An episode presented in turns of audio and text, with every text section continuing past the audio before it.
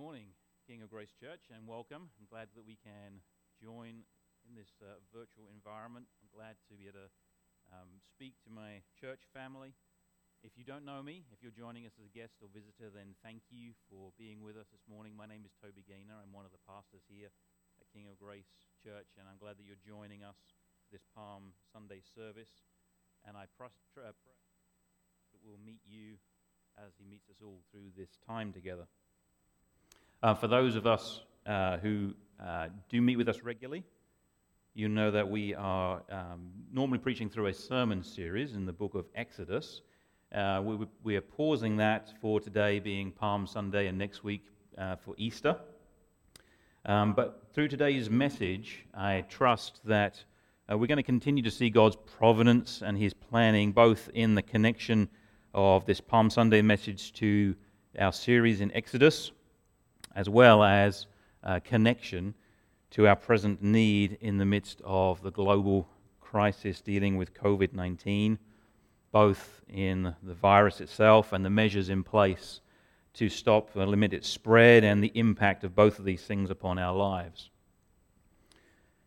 As we've seen in the book of Exodus, uh, we've seen God's rescue for his people out of slavery of Egypt as they celebrated the first Passover as it occurred and was established as an annual reminder uh, and a feast for God's people in Israel. In our, in our passage this morning, which we're going to read from John chapter 12, we're going to read of Jesus' entry into Jerusalem before the feast of Passover is to be celebrated, some 1500 years after that first Passover experience. And as we consider this passage, we're going to see God's people's expectations of God in light of great national need and excitement, as well as we're going to understand from John's Gospel what John intends for his readers to see as a lesson for us today in the midst of great national and global need. We're going to see the great confidence with which we can submit our needs to God and how to align our hopes and our expectations with what He will do as we rejoice in what He has done in and through His Son, Jesus Christ. Let me give a little context to our passage before we turn there. As I say, we're going to be looking in John chapter 12, and then we'll read God's word together. This passage comes as we approach the climax of Jesus' life and ministry. He's traveled throughout the regions of Galilee and Judea, proclaiming the good news of God's kingdom, healing the sick, and performing various signs and miracles that reveal the truth of his message and who he is, the Son of God. And during his ministry, he's been making disciples, and some of those disciples have followed him around as he's traveled around. Others have remained in their hometowns. And examples of those who stay in their hometown are the siblings Mary, Martha, and their brother Lazarus. And Jesus has likely had several encounters with this family, um, probably none more profound and impacting upon them than the one we read about in John chapter 11, where Jesus suffers from an illness and eventually dies. He's buried, and yet four days later, Jesus raises Lazarus from the dead and restores him to his family. Now, their hometown of Bethany was only a couple of miles outside of Jerusalem, so we can imagine that this kind of news and the news of this miracle travels fast and gets the attention of everyone in Jerusalem and the surrounding villages and the towns. And with our passage today, we're at a point where Jesus now turns his attention to go to Jerusalem, knowing full well what awaits him there. His timing is deliberate in the lead up to Passover, and he and his disciples journey to Jerusalem. And before they get there, they stop overnight at their friend's house, Mary, Martha, and Lazarus, in Bethany, at the beginning of chapter 12. And as we finally get to our passage, we're nearly getting there, um, we hear about two crowds in this story, starting in verse uh, 12, which is where we'll be reading. The first crowd has come to Jerusalem to celebrate the Passover. And as you can imagine, this is a massive gathering in God's holy city. The second crowd are the crowd of people who saw Jesus' miracle in raising Lazarus from the dead when they gathered for what they thought was going to be a funeral service, which turns into a feast and celebration. And when they heard that Jesus was near to town, this crowd goes to see him in Bethany. Now, these two groups would have obviously been connected and intermingled. So many of the people in and around Jerusalem at this time of the passage were they were either excited and full of great expectations as they prepared to celebrate Passover together, or they were excited and full of great expectations as they went to go see Jesus, or they were excited with great expectations for both of those reasons. And as we look at our passage today, we're going to see three things.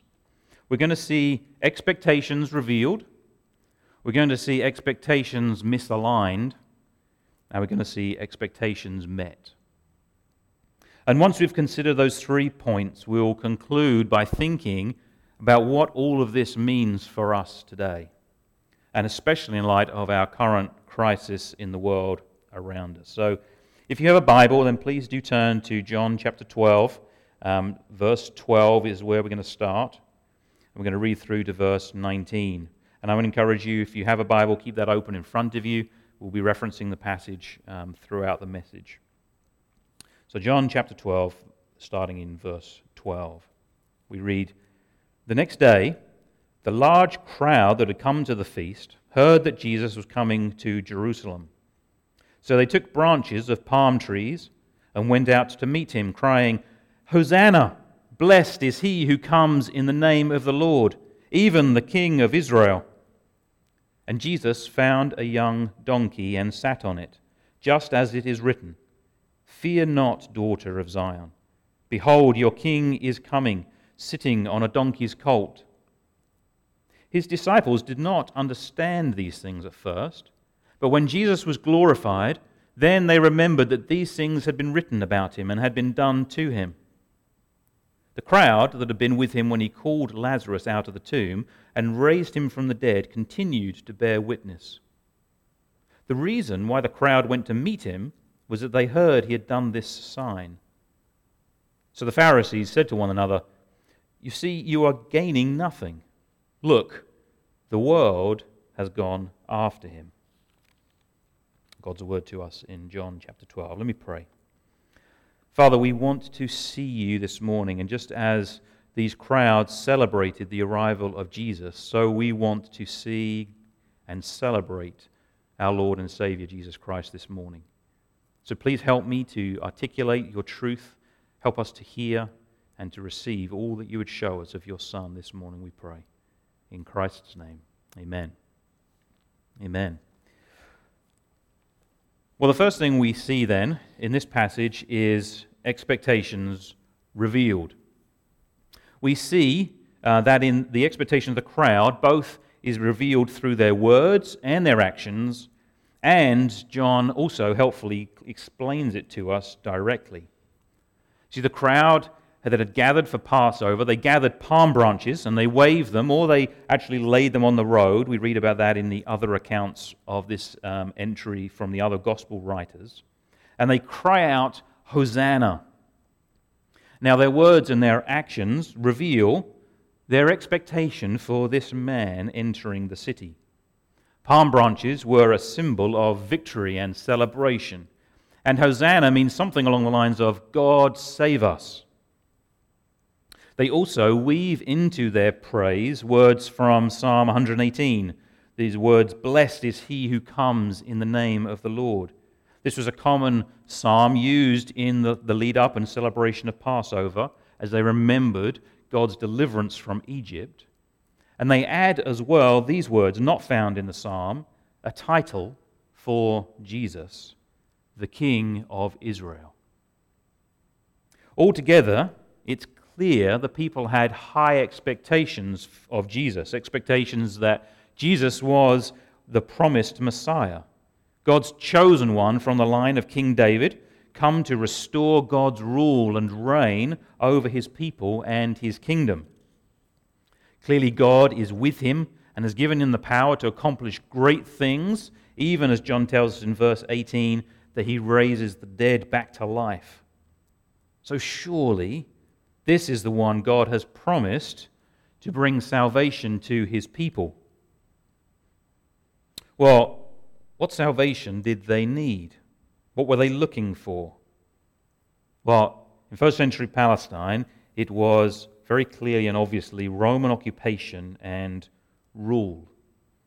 Although the Jewish people had a daily ritual and religion that was allowed to continue under the rule and occupation of a foreign power, they nevertheless were under a puppet governor of Pilate reporting to Rome and enforcing Roman rule upon them. They were forced to pay taxes to fuel a Roman economy and fuel the occupation of the land of God's people. And it's understandable why, especially at the lead up to Passover, as the Jewish people remembered and celebrated God's mighty victory over the oppression of Pharaoh and the Jewish slavery in Egypt, that the people would have a heightened expectation that the arrival of God's king meant freedom from occupying Roman force and authority. Even after Jesus' resurrection, the main question to Jesus on the disciples' minds, their main expectation, we read about in Acts chapter 1, verse 6, which says, they, they ask this question Lord, will you at this time restore the kingdom to Israel? It's all very understandable why the people would have these expectations revealed to us in this passage. And if we didn't know better, I think, if we didn't know the rest of the story, we might share these expectations as we read of Jesus' entry into Jerusalem. But we do have the rest of the picture. And the rest of the picture shows us that there is a problem, a disconnect, a misalignment between the crowd's expectations and the salvation that Jesus came to deliver. And that brings us to the second thing we see from the passage that we are dealing with expectations misaligned. Have you ever been told about something or someone and that you really just must go and see? Maybe family or friends talk about this amazing restaurant or a great movie or a fantastic band. And so eventually, um, having heard all this, you decide to go and see them for yourself, experience it for yourself. And obviously, your expectations are based on what you've been told. And have you ever had that experience where what you've experienced for yourself left you disappointed? Wondering maybe you've missed something that others saw, or maybe they were having an off night when you were there or received whatever it is they were giving you. Well, imagine for a moment that you were part of the crowd who had journeyed to Jerusalem, ready to celebrate Passover and one of your close friends happened to be one of the witnesses who saw firsthand Jesus, Lazarus' resurrection from the dead by Jesus. Of course, they told you all about it. In fact, they haven't stopped telling you all about it.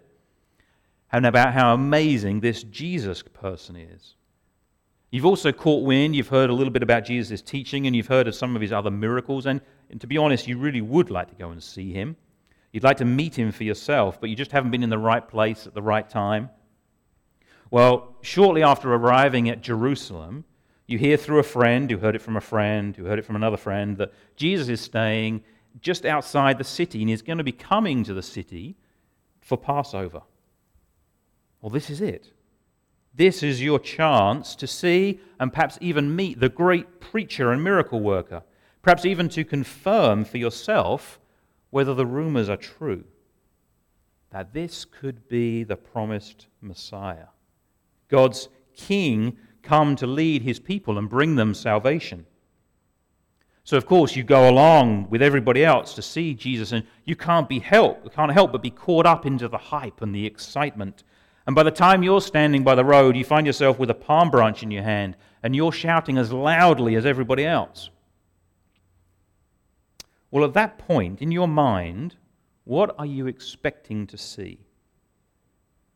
There's no pictures or photographs, so you don't know what Jesus looks like. But you've got a good idea of what a king coming into the great city of Jerusalem would look like. After all, you've heard about Roman victory parades. So perhaps you expect to see Jesus' head appear first as he rides is above the crowd, riding in on this mighty war horse. Or perhaps he'll be on foot, marching proudly at the head of his troops or his disciples. That is surely how God's conquering king would present himself to his people and claim his position in God's royal city. So, what happens to those expectations when you do finally see this King Jesus riding into Jerusalem? Not on a majestic war horse, but on a humble donkey. Maybe you do a bit of a double take. Maybe you glance around just to see if anyone else seems a little disappointed or surprised. It would be a bit of a letdown, wouldn't it? Perhaps you shrug your shoulders and you excuse it away.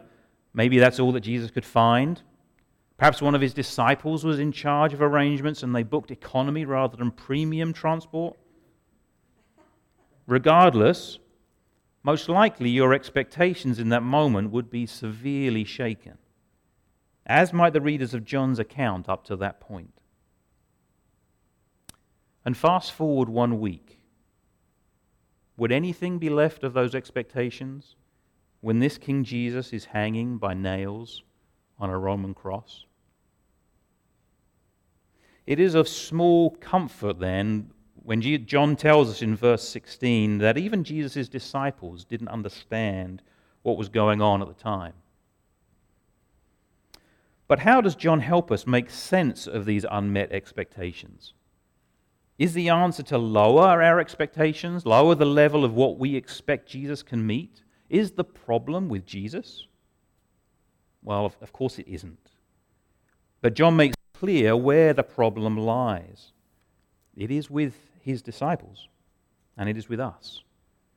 If Jesus doesn't fulfill the expectations we have for him, that, then that means our expectations are misaligned with Jesus and the path that he's on. John makes very clear in verse 15 that Jesus' choice of transport wasn't an unfortunate mistake or the best that he could manage given limited resources. This is Jesus' preference his intention. And not just his intention in the moment he woke up that morning feeling like a donkey ride, but this was his intention that had been written down over 500 years earlier by the prophet Zechariah and preserved in Scripture for this very moment. John also makes clear that what we, have, we everything we see here is exactly as Jesus intended. John has told his readers already about another time the people were ready to proclaim Jesus as king, and he deliberately avoided it because that wasn't his way or time.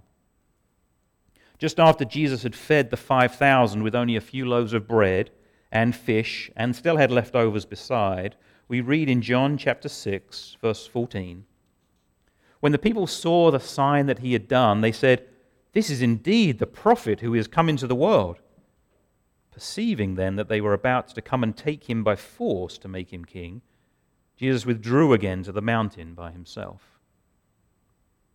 Jesus has seen this excitement and expectation before. So in today's passage in John, in John chapter 12, Jesus wasn't just caught up by the crowd's enthusiasm, trying to meet their expectations best he could. Rather, everything we see here, his timing, the circumstances, was as Jesus intended.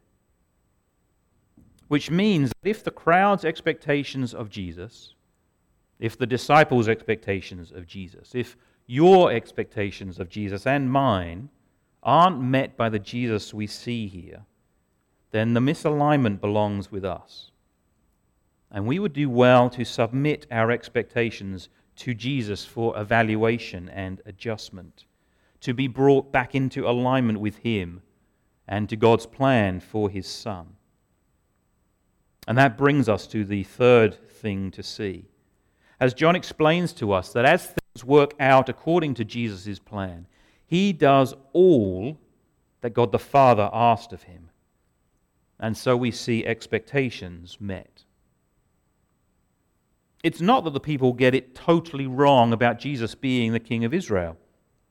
he meets every expectation set before him for that role. Just not the expectations of the people, rather, is the expectations of the Father. Jesus doesn't come as the proud, conquering king, riding triumphant, but humble, submitted as a king, knowing that salvation and victory will come at a cost, a massive cost and sacrifice, a sacrifice that still lies before him. And it's not until that after that sacrifice that the Father's expectations and that Jesus met those expectations completely become clear to John and the disciples.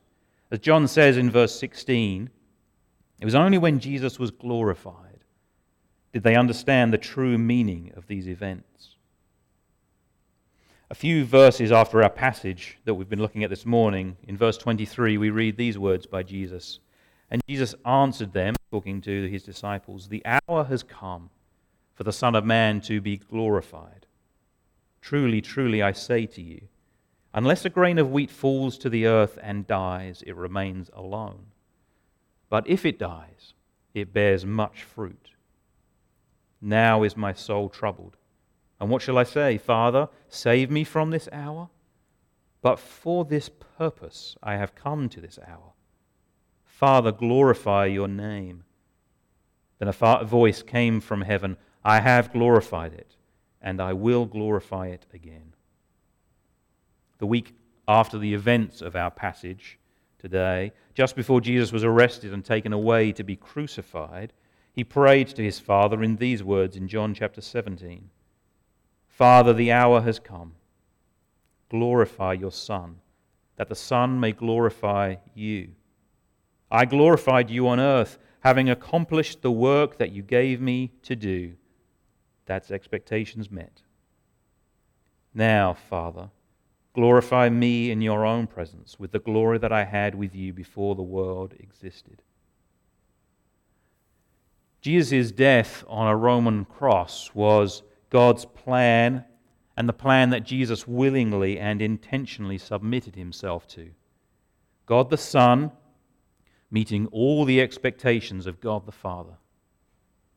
Jesus promises his, his disciples that after he had gone, his Holy Spirit would come upon them and teach them all things and bring to remembrance all that he had said to them. So it's only later, after Jesus' crucifixion, his resurrection, and his ascension to heaven, that the, and after the disciples are given the Holy Spirit, that their understanding is complete and their expectations are finally aligned with God and King Jesus. And so they would have seen the glorious expectations of God for his Son and they would have seen just how significantly misaligned their original expectations really were from God's. It's not just that they were misaligned about the donkey the king would ride on, they were grossly misaligned about the salvation the king would bring. You see, the celebration the people gave that their king is coming is only good news worth celebrating if the king is coming to save you. It's only good news worth celebrating if you've been a good and loyal servant to the throne and faithful to the king's decrees. For anyone else, for those who have deliberately rejected the king's authority and have turned their backs on his ways, the king's return is not a cause for celebration, but should be a cause for terror. Terror that the king would bring these rebels to account and subject them to his justice. And that's what everyone in today's story deserved the crowds, the disciples, you, and me. We all deserve God's judgment for living lives, the lives He gives to us, in our own way, rejecting His rightful rule over us and setting ourselves up as our own rulers of our own lives and our own destinies, deciding for ourselves what to call right and wrong. All these things the Bible calls sin. For God's king to have entered Jerusalem to bring justice against God's enemies would have been a terrifying and devastating thing for all of us. And that is why it is such good news that Jesus did not come to meet man's expectations, riding on a war horse, but rather came to meet God's expectations, riding on a donkey, humble and submitted to the Father's plan. It is good news that Jesus came to meet God's plan for salvation for rebel sinners like you and like me. This is explained for us in just a few verses after our passage in discussions by those who were plotting to kill Jesus. Later in chapter 11, uh, verse 49, we read this that Caiaphas, who was high priest that year, said to them, You know nothing at all, nor do you understand that it is better for you that one man should die for the people, not that the whole nation should perish. He did not say this of his own accord but being high priest that year, he prophesied that Jesus would die for the nation, and not for the nation only, but also to gather into one the children of God who are scattered abroad. Jesus' victory for God's people was not won by his entrance to Jerusalem, but by his exit. As he carried out a cross to Golgotha, and there was crucified not for his own sin or wrongdoing, but for the sins of mankind, for you and for me. One man dying for the people, bearing God's judgment that you and I deserved, taking the punishment, not just physical death, but separation from God, a punishment that you and I deserved to receive for all eternity. And Jesus humbly and willingly took this punishment and this death upon himself. And yet, as we remember and celebrate all year round, but especially next week at Easter, death could not hold this king, the Son of God. He rose from the dead to confirm and offer forgiveness and eternal life to all who would turn to him who would trust in his death for their own and receive him as the King and Saviour. In John chapter 3, verse 36, we read these words Whoever believes in the Son has eternal life. Whoever does not obey the Son shall not see life, but the wrath of God remains on him. This is the glorious good news of the gospel that is on offer to everyone.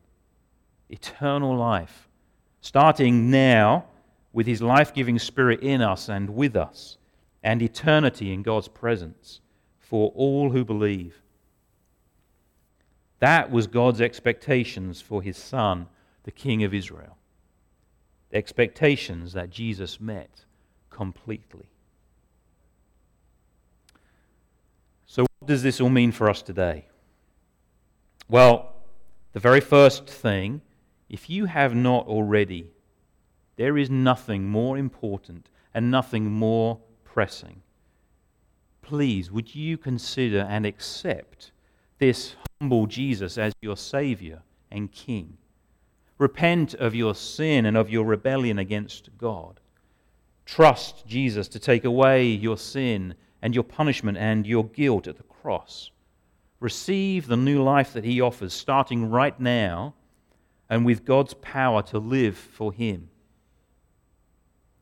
If that's you, then again, I implore you, there is nothing of more importance than you to consider the invitation, the offer of eternal life, in contrast to the judgment that lays on all of us if we don't accept Jesus as our Savior. And if that's you this morning hearing that and receiving that message, that invitation to yourself, then we want to help you. I'd love to be able to connect with you. As a church, we want to help you and support you. Um, I'm trusting that somehow through Facebook, Zoom, or our website, you can message us, message us somehow, message me. I would love to connect with you directly, talk with you, pray with you. I'd also love to send you a free copy of John's Gospel. Um, if you haven't already got hold of a copy um, of the Bible, we can send that to you. So please reach out to us through our website or some other means. we would want to get hold of, of how we can help and serve you in that way. The second thing that we want to apply here is that for those of us already living with Jesus as our King, rejoice again in your salvation. Meditate on the good news that King Jesus did not come to deliver man's expectations, but God's expectations. And that in doing so, he brought you and I salvation.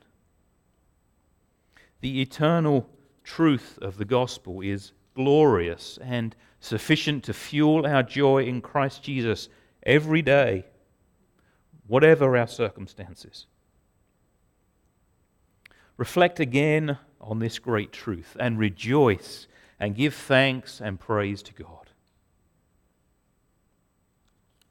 And the third and final application from this morning relates to our present circumstances. As I'm sure we're, all of us are bringing hopes and expectations to God. And it is absolutely right that we do so. He is our Heavenly Father. He loves to hear us, and He loves to give us good things. Some of us as a church and as a body of believers nationally spent time yesterday or portions of yesterday in prayer and fasting seeking God specifically over his need, his help for us in this crisis. And there is still uh, a link via Facebook, via our website, I think, but certainly through the Gospel Coalition website, you can still access um, yesterday's prayer and fasting material. There's a great guide there you can still use. Use that to pray for sick, for the sick and for healing. Pray for the medical profession. Pray for our local and national leaders. Pray for churches. I encourage you to, to reference that. Um, and I'm sure you were blessed if you were part of that yesterday. And I'm sure each of us brings very personal and specific prayers to God, hopes and expectations to Him. I imagine that many of them revolve around asking God to restore our lives, restore them to normal. to get back to work, to sustain our family, or to meet the needs of our employees, to get back to school, to complete our studies, to see family.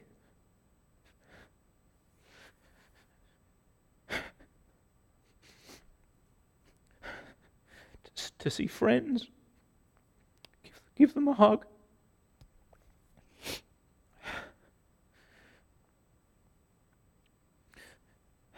Maybe for you, the most pressing thing has nothing to do with COVID 19. You were seeking God before this crisis, and you are still seeking God.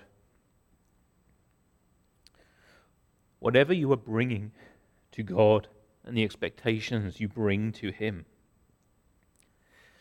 Today's passage shows what it means to bring our expectations to Jesus and to receive him as God's King.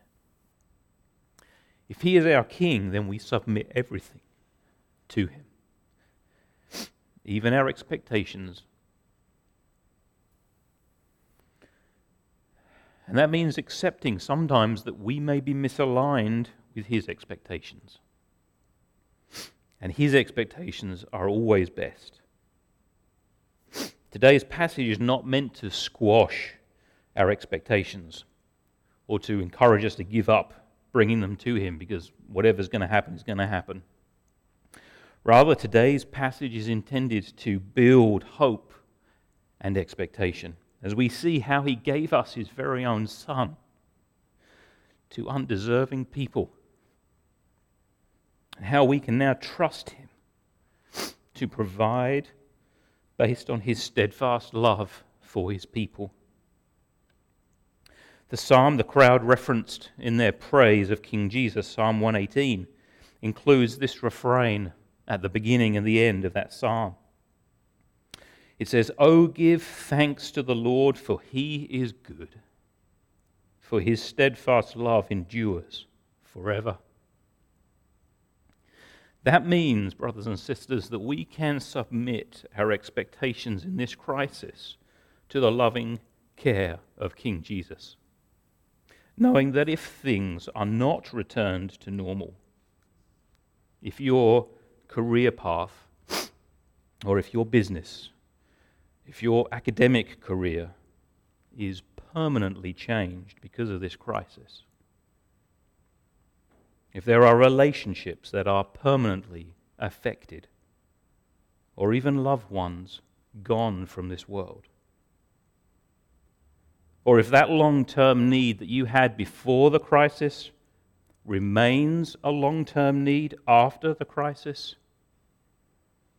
it means that we can remember that according to our expectations, we would not have placed our king on a donkey neither would we have placed him on a cross. And yet, God's good and glorious plan that brought us forgiveness and eternal life is what Jesus accomplished. And we can trust that God's ways are best and perfect for us. So, brothers and sisters, petition God. Come to Him with your hopes and expectations and submit your expectations to King Jesus as you rejoice in the glory of his gospel. Let me close with this final comment. As the Pharisees closed today's passage in verse 19 with what they didn't realize, I think, was a prophetic comment. They say this Look, they kind of shrug their shoulders. Look, the world has gone after him. Church, let us pray that it would do so again. And as I close by holding out to you the Apostle John's vision of heaven, to leave us with hope and expectation for what God is doing and what He has always been doing. We read in Revelation chapter 7 After this I looked, and behold, a great multitude that no one could number, from every nation from all tribes and peoples and languages, standing before the throne and before the Lamb, clothed in white robes, with palm branches in their hands, and crying out with a loud voice Salvation belongs to our God who sits on the throne and to the Lamb. Let us pray. O oh Lord Jesus, you are our King and we praise you and give you all honor and glory, for you have come as our Savior. And we praise you and thank you that you came not to meet man's expectations, but to perfectly fulfill those of your fathers. So that we now can look to you and know that you are our Lord and our Savior, and that we do not need to stand condemned, but can rather receive forgiveness and eternal life and hope for today. So I pray, Lord, that you would apply this word, this truth to our hearts again. Help us rejoice in this great and glorious gospel of the salvation that we have because of your life given for ours. And help us to submit eagerly, with great anticipation and expectation, everything that we would need and want, and lay that before you and receive in faith all that you would give to us, knowing that you are good and that your steadfast love endures forever. To the glory of your Son, Jesus Christ, I pray. Amen.